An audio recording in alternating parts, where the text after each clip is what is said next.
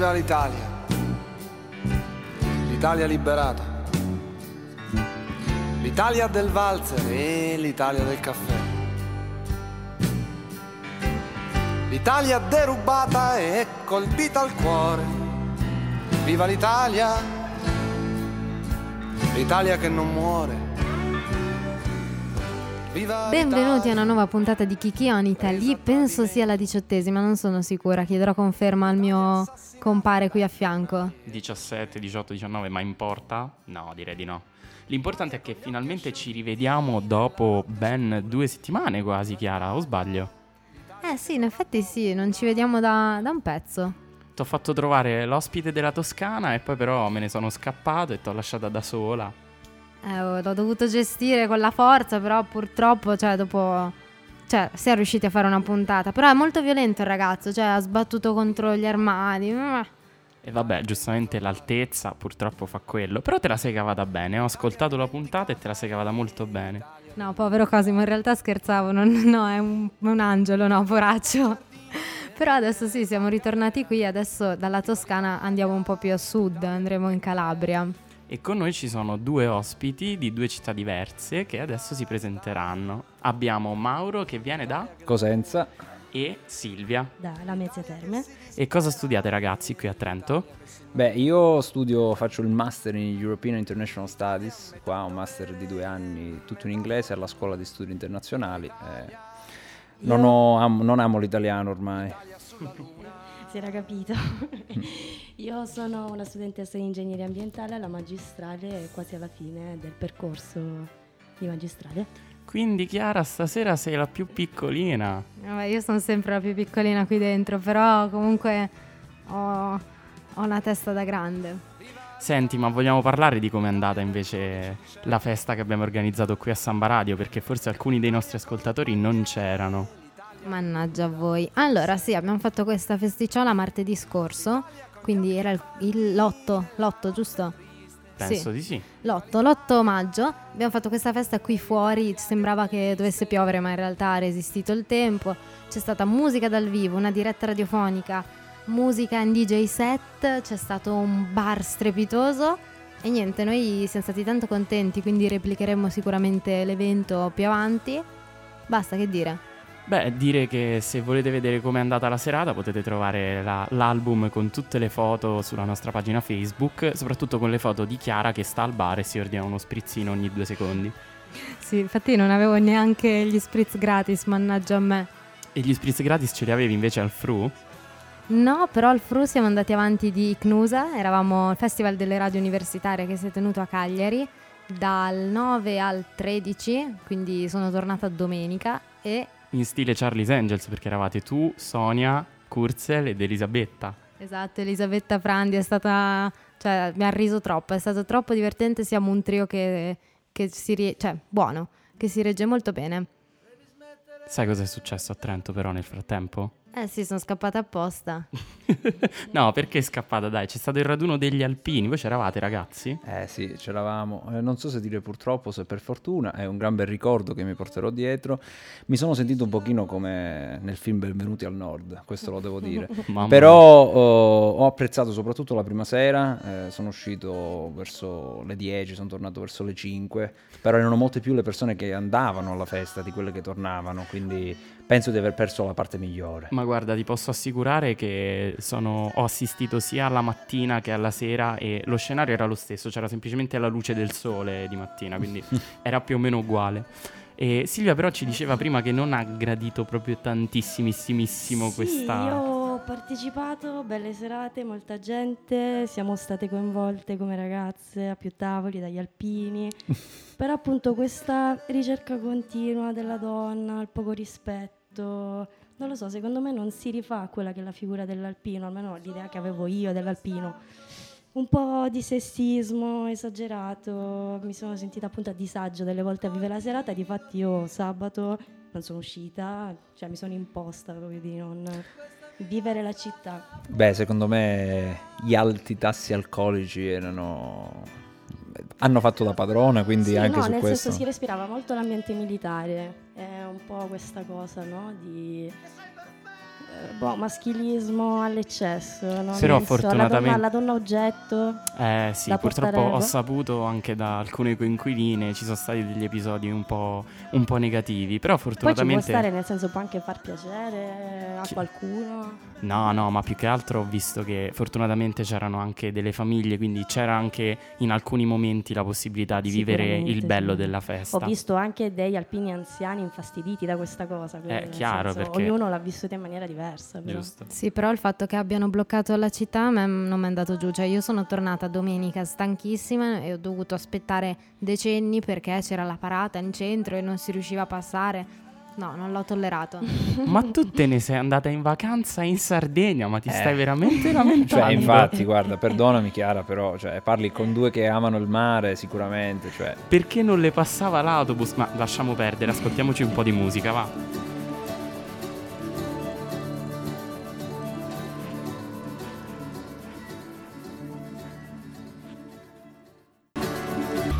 Allora, abbiamo aperto questa puntata sulla Calabria con un cosentino di Cosenza. Cosenza, davvero? sì, sì, sì, doc. Doc, abbiamo aperto questa cosa con Bruno Risas e La Verità. Quindi adesso parliamo effettivamente della Calabria perché non abbiamo ancora detto niente. Si dice che la Calabria sia caratterizzata per la diversità dei paesaggi e per la prossimità delle montagne al mare. Persino dall'entroterra c'è sempre un luogo da cui è possibile intravedere un lembo di mare da raggiungere in breve tempo. Confermate o no? Beh, certo, sì. Io Sì. abito in collina, la vedo dalla finestra di casa. Però sei lontana quanto tempo? Sono 20 minuti dai in macchina. Vabbè, pensavo di più. Io da Cosenza mezz'oretta. Deve attraversare la Sila. E Eh sì. comunque riuscite a vedere il mare? No, lui No, no. da- da- dalla città no, noi dalla città no, però basta Diciamo spostarsi tutti- di poco, eh. Tutti i paesi sugli Appennini riescono, sull'Appennino sì. E confermate che le temperature in genere lungo le coste non scendono mai sotto i 10 gradi? Ma forse d'inverno qualche volta scende, però... Ti dirò, quando arriva a meno uno la gente fa le foto. Sì, al- sì. Eh, infatti ho pensato, mamma mia, ma questi qui non vanno sotto zero. Non parliamo di umidità perché per quel che riguarda la gradazione sì, non, ci andi- non andiamo sotto que- determinate cifre, però fa freddo anche lì, eh, cioè fa freddo anche giù. Diciamo che i cappotti li portiamo aperti. Sì, però. sì, sì, sì, sì. Fantastico, ma siete, diciamo, i, i primi che riescono a fare un bagno in Italia quando comincia a fare un po' più caldo, quindi... Io ricordo che quando ero un po' più coraggiosa, a 15 anni, magari le prime. Da noi si dice salata a scuola quando Sì. non si va.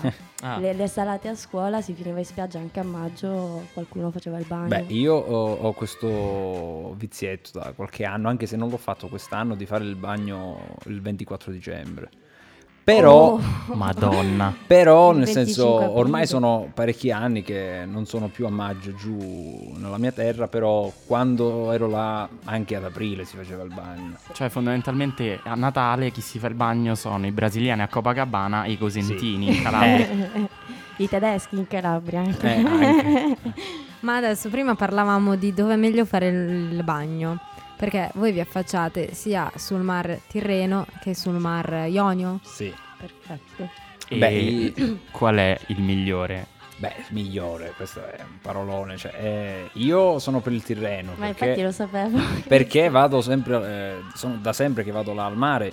Mia madre è di Praia Mare, un paesino che è sulla la punta della Calabria prima di andare in Basilicata e forse conoscete Maratea, che forse è un po' più famosa, però è un mare bellissimo e devo essere sincero, sono innamorato di quel mare da fin da quando ero bambino. Sullo Ionio sono stato pochissime volte, però sono stato in Grecia, mi dicono essere molto simile al mare della Grecia.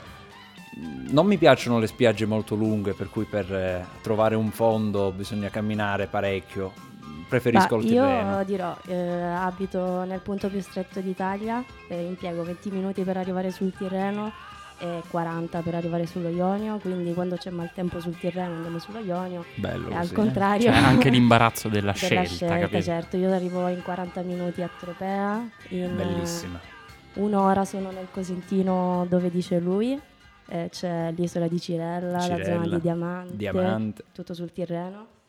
Parliamo di Tropea, eh, di eh, Squillace, cioè no, Squillace è sullo Ionio. Sì, di Ionio, sì, sì. E sono, sì, ci sono dei posti meravigliosi sia da una parte che dall'altra. E quindi questa Dirò zona poi si chiama... cami- Zona? Questa zona mi hai detto prima che si chiama La zona dei due mari.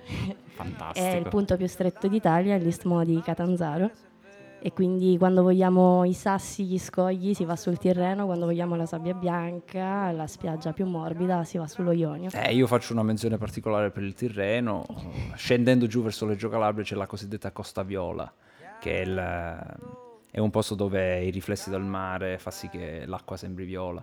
Ed è un posto bellissimo, ci sono... E sicuramente alla nostra Chiarella piacerà perché abbiamo scoperto che il suo colore preferito è il viola. Buongiorno, Mm, guarda, non commento, sono rimasta amareggiata quando ti ho chiesto qual è il mio colore preferito. Blu, sicuro. Era blu.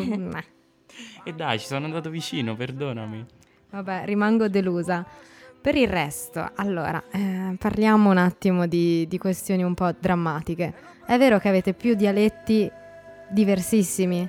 Beh, quello sì. eh, ma penso che sia una cosa molto comune a tutte le regioni d'Italia. Noi abbiamo sì una cadenza molto diversa a differenza delle in base alle province. Io penso di avere forse quello l'accento che io ritengo più comune, ma perché è il mio, perché la provincia di Cosenza è molto grande, molto ampia. Però, oh, per esempio, in, eh, a Reggio Calabria, nella provincia di Reggio Calabria, l'accento è molto più simile al siciliano che, eh, che al mio, diciamo. Sì, se vogliamo il cosentino si stacca un po' dall'accento calabrese. Sì. Siamo noi di Catanzaro, Crotone, Vibo, anche Reggio che abbiamo questo accento un po' più forte, loro tendono un po' di più al napoletano. Sì. Voi forse non riuscite a notare la differenza, però No, per però, è molto evidente. mm. Loro per noi, per esempio, non hanno la D. Non so Sì. se voi notate, hanno un sacco di difficoltà a dire la D e per questo Ah. vengono presi in giro perché non sanno la differenza tra quanto e quando. Sì, sì, sì, sì, il sì, sì. cosentino medio che sa la differenza tra quanto e quanto. Ma io ho provato a fare un corso di dizione qua a Trento, soltanto che il Trento. Trento, Trento. sì. Però la, Esatto. la cosa che mi ha fatto più ridere era che i difetti vocali dei trentini sono esattamente il contrario dei nostri. Perché, e infatti il professore si era trovato spiazzato perché non sapeva come insegnarmi e mi ha semplicemente detto allenati e basta. Cioè ascolta persone anche in radio, soprattutto in radio, ascolta una volta lui mi disse che i presentatori televisivi dovevano avere tutti un'ottima dizione ascolta e prova a fare l'udito, l'orecchio alle parole che dici sbagliate, perché altrimenti sull'apertura e la chiusura delle vocali è difficile lavorare. Quindi ragazzi, pubblicità progresso di oggi, ascoltate Samba Radio. Samba Giusto Radio. Chiara? E ascoltate anche la musica di Samba Radio.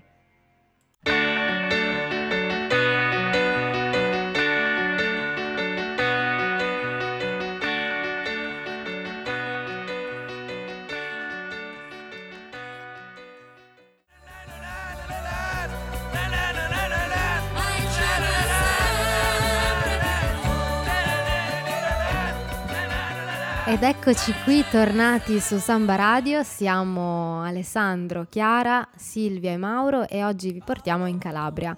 Abbiamo appena ascoltato Rino Gaetano con sempre- Il cielo è sempre più blu e niente, io chiedevo a Silvia, Silvia ma davvero lui è calabrese? Sì, Rino Gaetano nasce a Crotone, è uno degli orgogli della città. La città non lo ha dimenticato nonostante lui poi sia andato a vivere comunque a Roma ed è lì che ha trovato eh, successo. C'è comunque una statua dedicata a Rino Gaetano sul lungomare di Crotone, è bellissima, peraltro super simpatica, è ricordato col cappello a cilindro, aveva fatto anche un CD in copertina mi pare con il cilindro e poi sì, indimenticabile anche per il brutto incidente insomma che lo ha colpito. Noi Eh. siamo un popolo un po' complottista, siamo abituati a pensare male. Purtroppo. Eh, siamo- No, però è anche a Roma viene ricordato, insomma, per tutto quello che ha Esatto. fatto. C'è anche a Roma una targa nella casa dove abitava. È stato veramente un grande artista. Grande artista. Ma prima di Fastidioso. lasciarci... è vero. Prima di lasciarci con la pausa su Rino Gaetano con il cielo è sempre più blu, stavamo parlando dei vari dialetti della Calabria e parlando di dialetti dobbiamo parlare anche di lingue, Chiara, perché a quanto pare l'italiano non è l'unica lingua parlata in Calabria con, diciamo, una buona partecipazione numerica, c'è il cosiddetto Arbresh. Ora ragazzi, se ci volete spiegare o se volete spiegare agli ascoltatori cos'è questo Arbresh e chi sono gli Arbresh? Sì, la comunità Arbresh era una comunità di albanesi che intorno al 1500 si era, era stata costretta a emigrare in, in Calabria e mh, avendo trovato terreno fertile sono ad oggi la comunità che io sappia, la comunità con eh, un radicamento in Italia eh, più duraturo nel tempo. Sono molti, non ti so dire precisamente quanti. Io stesso ho origini a Brescia perché i genitori di mia nonna erano italo-albanesi. Ad oggi in Calabria ci sono vari paesi, eh, uno in particolare è Spezzano albanese, lo ricordo, ma ce ne sono anche tanti altri dove la, la presenza della comunità Brescia è molto forte. E mh, questo si vede anche e soprattutto dalla lingua, come hai detto tu, perché anche i ragazzi della nostra età parlano tranquillamente l'arbresce, che è un è anche diverso, molto diverso dall'albanese, è una versione del dialetto albanese che si unisce parecchio al, se posso dire, in realtà viene insegnato anche a scuola, cioè al pomeriggio ci sono dei corsi per non perdere questa tradizione. Viene trasmesso non solo nelle case, ma anche si cerca di mantenere la tradizione nelle scuole. Sì, è bello perché è un modo appunto di non perdere quelle che sono le proprie Poi diciamo radici. che questo è un territorio anche sensibile a questa tematica, Eh, nel senso qui certo. ci sono delle realtà che lottano per il loro dialetto e le loro tradizioni. Da noi abbiamo anche una storia Beh, importante. di Sì, questa è, flussi. è una, una di quelle storie di integrazione riuscita bene. Erano altri tempi, questo bisogna dirlo. Chiaro. Però oggi parliamo tanto di immigrazione, parliamo tanto di eh, problemi di integrazione in generale di stranieri in Italia. La Calabria da questo punto di vista ha questo bel esempio, sono altri bellissimi esempi, Rosarno, Riace, eh, cittadine dove il- diciamo, l'economia è rinata grazie alla... al- Rosarno bisogna contestualizzarla. Sì, Rosarno va contestualizzata, sì. E beh, visto che hai nominato Riace, non possiamo passare un po' all'arte e alla cultura che troviamo in Calabria. A me sono venuti in mente subito i bronzi di Riace. Sì, i bronzi di Riace sono diventati negli ultimi anni un orgoglio regionale, sono stati scoperti non troppi anni fa, circa 50 anni fa, peraltro da un sommozzatore romano. Così facciamo... Niente, siamo sempre noi che Se dobbiamo noi- fare Cal- le cose Calabria- migliori, Calabria Chiara. Roma c'è questo ponte. È stata appunto eh, notata una mano che fuoriusciva dal fondale e da lì poi insomma sono stati avvisati sommozzatori esperti, sono stati recuperati. Eh, quindi da subito si è capita l'importanza perché risalgono all'epoca del bronzo, della Magna Grecia, quindi vengono ricollegati alle statue che sono conservate nel museo di Atene, anche il museo Sì. archeologico ad Atene, si rifanno allo stesso stati. filone. E niente, sono state comunque restaurate grazie al laboratorio della sovrintendenza di Firenze, però, Sì. perché in Calabria non c'erano gli strumenti. Sì, sono andati un pochino alla ribalta quando era la storia dell'Expo, mi ricordo quando Sgarbi, il buon Vero, Sgarbi vero. disse che eravamo retrogradi perché non portavamo i bronzi. Sono, sono in realtà molto fragili, cioè eh, sono tanti i lavori di manutenzione e di restauro. Il rischio di rovinarli era alto. Quindi non so. Io non ero d'accordo, per me avrebbero fatto bene Sì, un po' a probabilmente sì, esporli. però non siamo restauratori. Eh, Non siamo perciò in competenti. materia non mi esprimo. Beh, diciamo che ho avuto la fortuna di andare all'Expo ed era gli alpini per dieci volte, quindi era giusto anche che questi pezzi importanti dell'arte e della cultura italiana eh, rimanessero sotto osservazione. Certo. E se È un- vogliamo parlare appunto della storia della Magna Grecia, appunto di, di tutta la storia che ha coinvolto questa regione che è la Calabria, devo lasciare la parola a Levati Chiara. che parlo io, levati. Allora, abbiamo parlato un po' di greci, abbiamo parlato un po' di, di romani, allora vi, vi faccio un breve riassunto della storia eh, di questa regione. Allora, eh, Reggio Calabria è stata la prima colonia fondata dai greci sullo Ionio. E, mm, da- e poi seguirono, diciamo, gli Achei che fondarono Sibari. Sibari, giusto? Va bene come Sì, pronuncia? sì, sì, sì. Perfetto. E che deterranno la, la supremazia economica fino all'arrivo di Pitagora a Crotone, dove egli risiederà per 30 anni fino alla morte. Perfetto. E poi, diciamo, Sibari perderà il suo dominio e guadagneranno invece vantaggi, saranno, chi, chi guadagnerà vantaggi saranno i crotonesi e i popoli di Locri, Sì, Perfetto. della Locride. Locride. Poi cosa succederà? Eh, I greci con- colonizzando, colonizzando tutta la punta della penisola daranno il nome di Italia Sì. Brava. e qui- Su questo voglio dare qualche parola in più. Questo vorremmo sottolinearlo. Cioè voi dite di essere i veri italici, fra Beh, virgolette. guarda, allora, Non lo eh, diciamo noi. Esatto, cioè eh, non mi ricordo il nome del linguista che mi fece questa lezione, ma eh, effettivamente data la fertilità dei terreni in Calabria, dall'indoeuropeo Iutalos, che sta a significare quella terra, eh, la Calabria fu chiamata appunto Italia. E mh, ci sono anche altre storie sulla storia della discendenza dal re Italo e altre, però mh, questa era quella che poi ha portato quando ci fu la formazione del Regno d'Italia a cedere il nome di Italia alla nazione e lasciare il nome Calabria alla regione. Io avevo trovato che in realtà fu, fu colpa dei romani, perché quando i romani conquistarono questo territorio, diciamo, estesero il nome di Italia alle regioni più a nord. Beh, tu parli con un sfondi una porta aperta qua perché io sono profondamente grecista, quindi per me i romani avevano rovinato quel che di bello avevano i greci. Perciò se tu mi dici così ti dirò, eh, peccato. Io però avevo un'altra chicca sul nome Calabria e questo eh, lo sapeva anche Silvia, Sì, cioè che in esatto. realtà Calabria inizialmente era il nome che fu attribuito, a- che era stato attribuito a quello che oggi è il Salento, mentre la Calabria aveva tutto un altro nome tipo Bruzzi o qualcosa del genere. Sì, Bruzium. Bruzium, però forse era la zona di Cosenza. Sì, era zona del- di Cosenza. E quello poi se l'è preso l'Abruzzo, quindi c'è stato un giro c'è stato geografico, un giro. geografico assurdo. Beh, Eh, Cosenza eh, ancora eh. viene chiamata la città dei Bruzzi. Beh, il io- popolo dei Bruzzi. Sì, sì, è vero, ancora la città dei Bruzzi. Eh, no, è vero, eh, la Calabria abbiamo preso il nome dal Salento e quello che posso dire appunto è che poi Calabria appunto sempre in riferimento a una zona con un'esposizione a est, ad oriente, vuol dire anche far sorgere il bello. Quindi ci hanno preso il nome Italia ma ci hanno dato poi Gran bel un, nome. un gran bel nome in ogni caso e quindi cerchiamo di far sorgere il bello anche in Trentino. Allora, prima in un fuori onda, parlando con Mauro, io gli avevo chiesto, sempre riferendomi a Bruno Risas, ma è di, Bru- cioè, è di Cosenza davvero? Tu mi avevi detto che era di Guardia? No, allora lui è di un paesino vicino, sono quasi sicuro, il, il cui nome è San Fili, ma mh, la famosa canzone Guardia 82 è- si riferisce alla- all'estate che lui passava sulla spiaggia di Guarda Piemontese, che è appunto un paesino sulla costa tirrenica. E- E a proposito di questa cosa, io darei una chicca.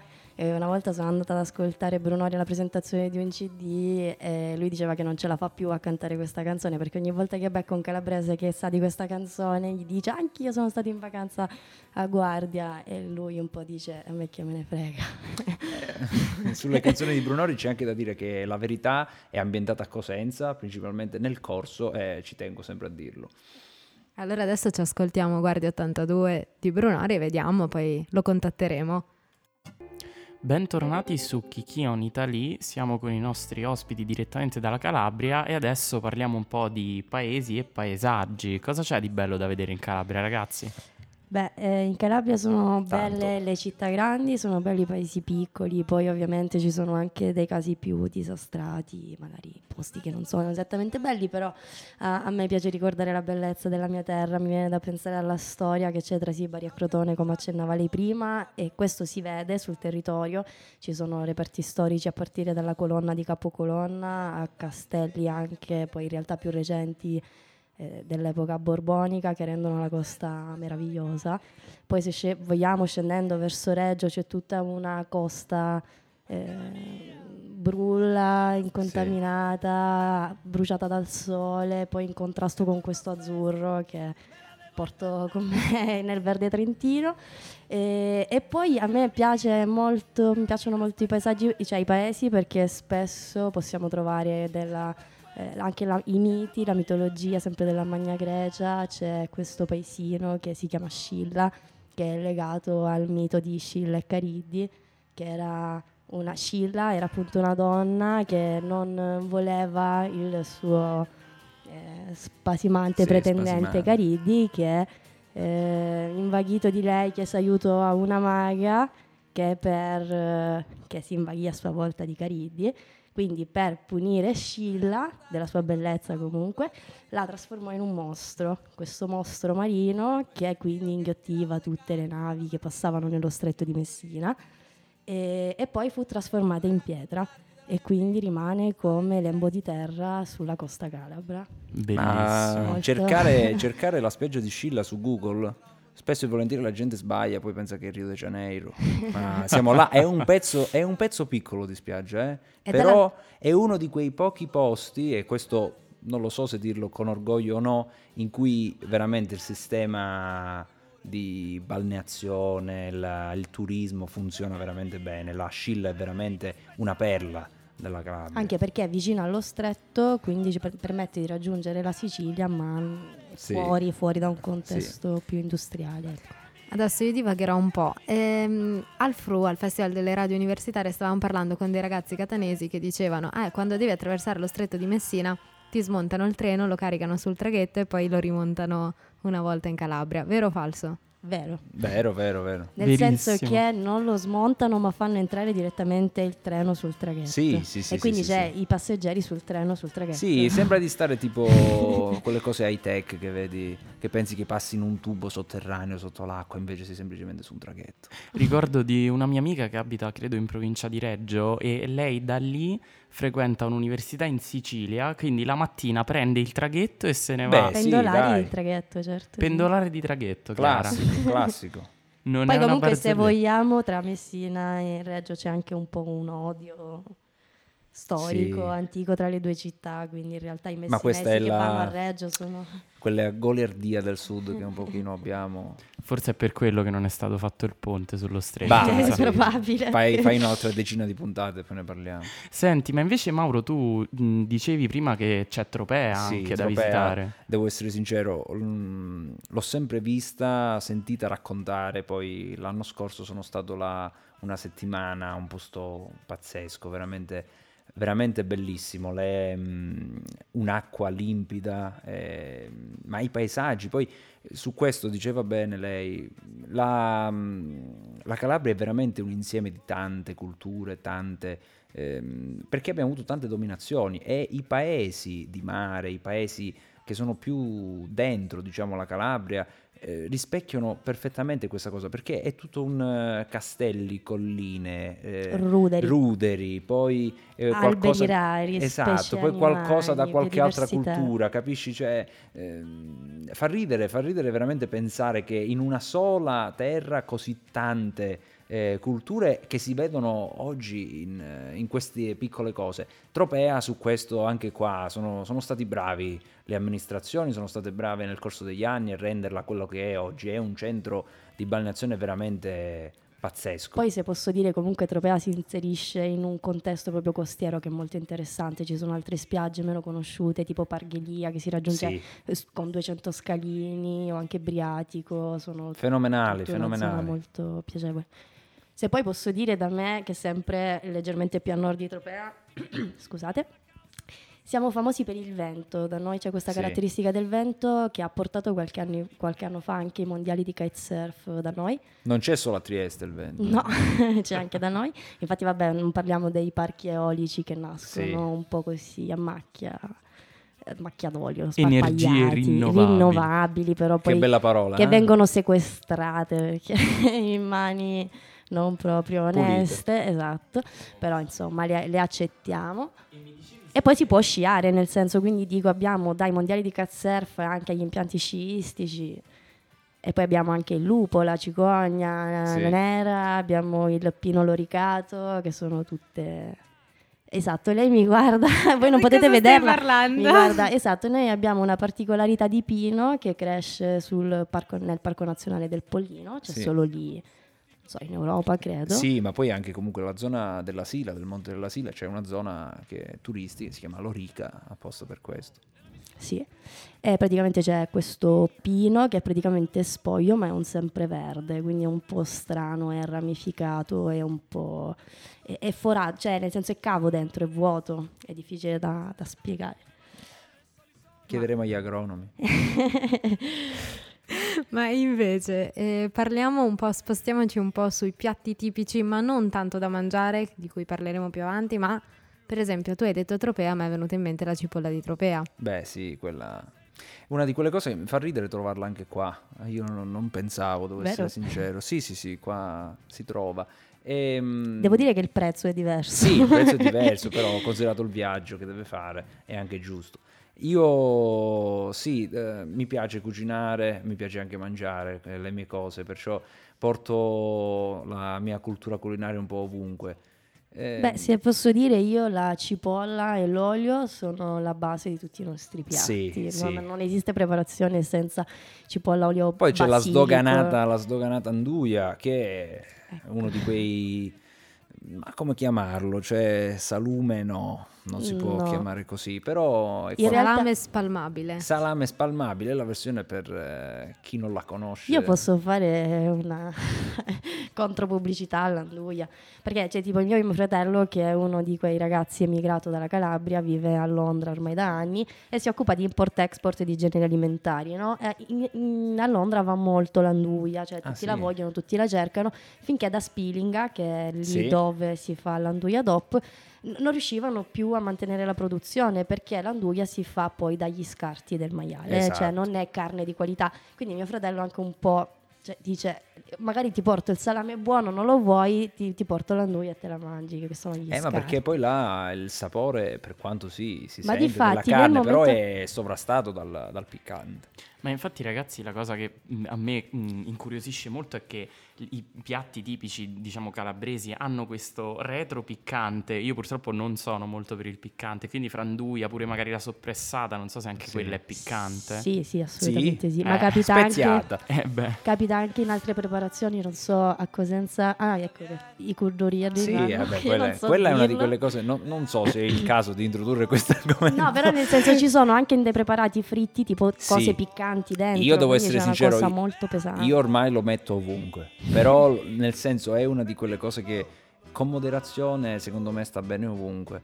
Ehm, va sapere- è una spezia che va utilizzata bene. Io no, invece sono anche io intollerante al piccante. Eh, sapete che vi perdete ragazzi. E dal, dal piccante del peperoncino poi c'è il, l'aspro bergamotto. Eh, il bergamotto. Sul bergamotto ci sarebbe tanto da dire, però sì, anche questa è una di quelle cose. Una cosa di grande che abbiamo in Calabria che probabilmente non è sfruttata al meglio. Un bergamotto mi sa che ha costi quasi. Un bergamotto costa un euro, una roba del genere. Per quanto sia difficile e delicata la, la procedura per farlo crescere, farlo nascere, maturare, tutto il resto. È un frutto da qualità nutritive, penso, fenomenali. Ora non voglio soffermarmi su cose che non so, però. Sì, avevo letto che lo spalmano pure come creme, cioè eh, entra... Ah, lo usano per fare i profumi. Lo usano per fare i profumi. Sono quasi sicuro. Che... Il tè della Twinings, eh, il bergamotto, quindi lo usate un po' ovunque. E sempre parlando di agrumi c'è pure il cedro, Sì, cedro. Poi passando invece alla frutta clementine, Eh. Che- che vuol dire, cioè, voi pensate sia diverso da- dai mandarini, le clementine? O sono la stessa cosa? Perché a me avrebbe da dire che siano la stessa cosa. Beh, alla vista direi di sì. Sì, Però poi la clementina è più dolce. più dolce, sì. Sì. Poi i fichi, è vero che Eh, sono tipici calabresi? Ma questo di- non lo so. Boh, non so. Non lo so se sono tipici nostri, però vi posso dire che mio nonno mi portava sempre a mangiare i fichi Ma direttamente stiamo dalla parlando pianta. poi del fico, della... perché noi abbiamo anche il fico del cactus. Sì, esatto. No, io parlavo del fico, del fico dolce, cioè del, Fico- sì. del fico, quello che Sì, si sì, si- quello direttamente dalla pianta. si chiama il fi- Noi lo chiamiamo fico d'India, però. Eh no, Eh, esiste sì, anche sì, quello, ok. quello con, Sì, le, sì, con le sì. spine Esatto. che ti fungi, quello è pure buono. Ecco, una cosa che mi manca della Calabria sono i cactus. I cactus. Allora, noi ci siamo fatti questa infarinatura, ci siamo preparati, eh, matureremo questa acquolina dopo questa canzone e parleremo effettivamente di cibo da mangiare in Calabria. E siamo arrivati al momento che a me piace di più di ogni puntata di Kiki on Italy, quello sulla gastronomia. Ragazzi, c'è qualche piatto tipico calabrese che potreste consigliarci? Io non saprei darne uno. Posso dire che comunque gli, integra- gli ingredienti che vengono utilizzati, e questo è strano, sono per lo più eh, di montagna. Non Davvero? abbiamo primi piatti o comunque piatti tradizionali a base di pesce. Sì, devo essere sincero, anche io se ci penso no. C'è un, un piatto tipico del- della mia città, sono, sarebbe, ve lo dico in dialetto, ve lo dico in dialetto, che pasta e patate era tieggia. Pensavo E patate sarebbe- impacchiose. eh, le patate impacchiose sono un'altra cosa, però è un- diciamo un contorno, sono le patate con la cipolla, fatte a fuoco lento, con poco olio. Ehm, Per rimanere a tema sulla cipolla. Esatto, cipolla, esatto. esatto. Mentre la E pasta e olio. patate è qualcosa di un pochino più complesso. La tieggia sarebbe la, come dire, la, mm, la casseruola, mi verrebbe da dire. La, La tiella. La tiella, sì, dai, chiamiamola tiella, che poi viene ripassata in forno ed è, E qualche dolcetto, qualcosa da bere?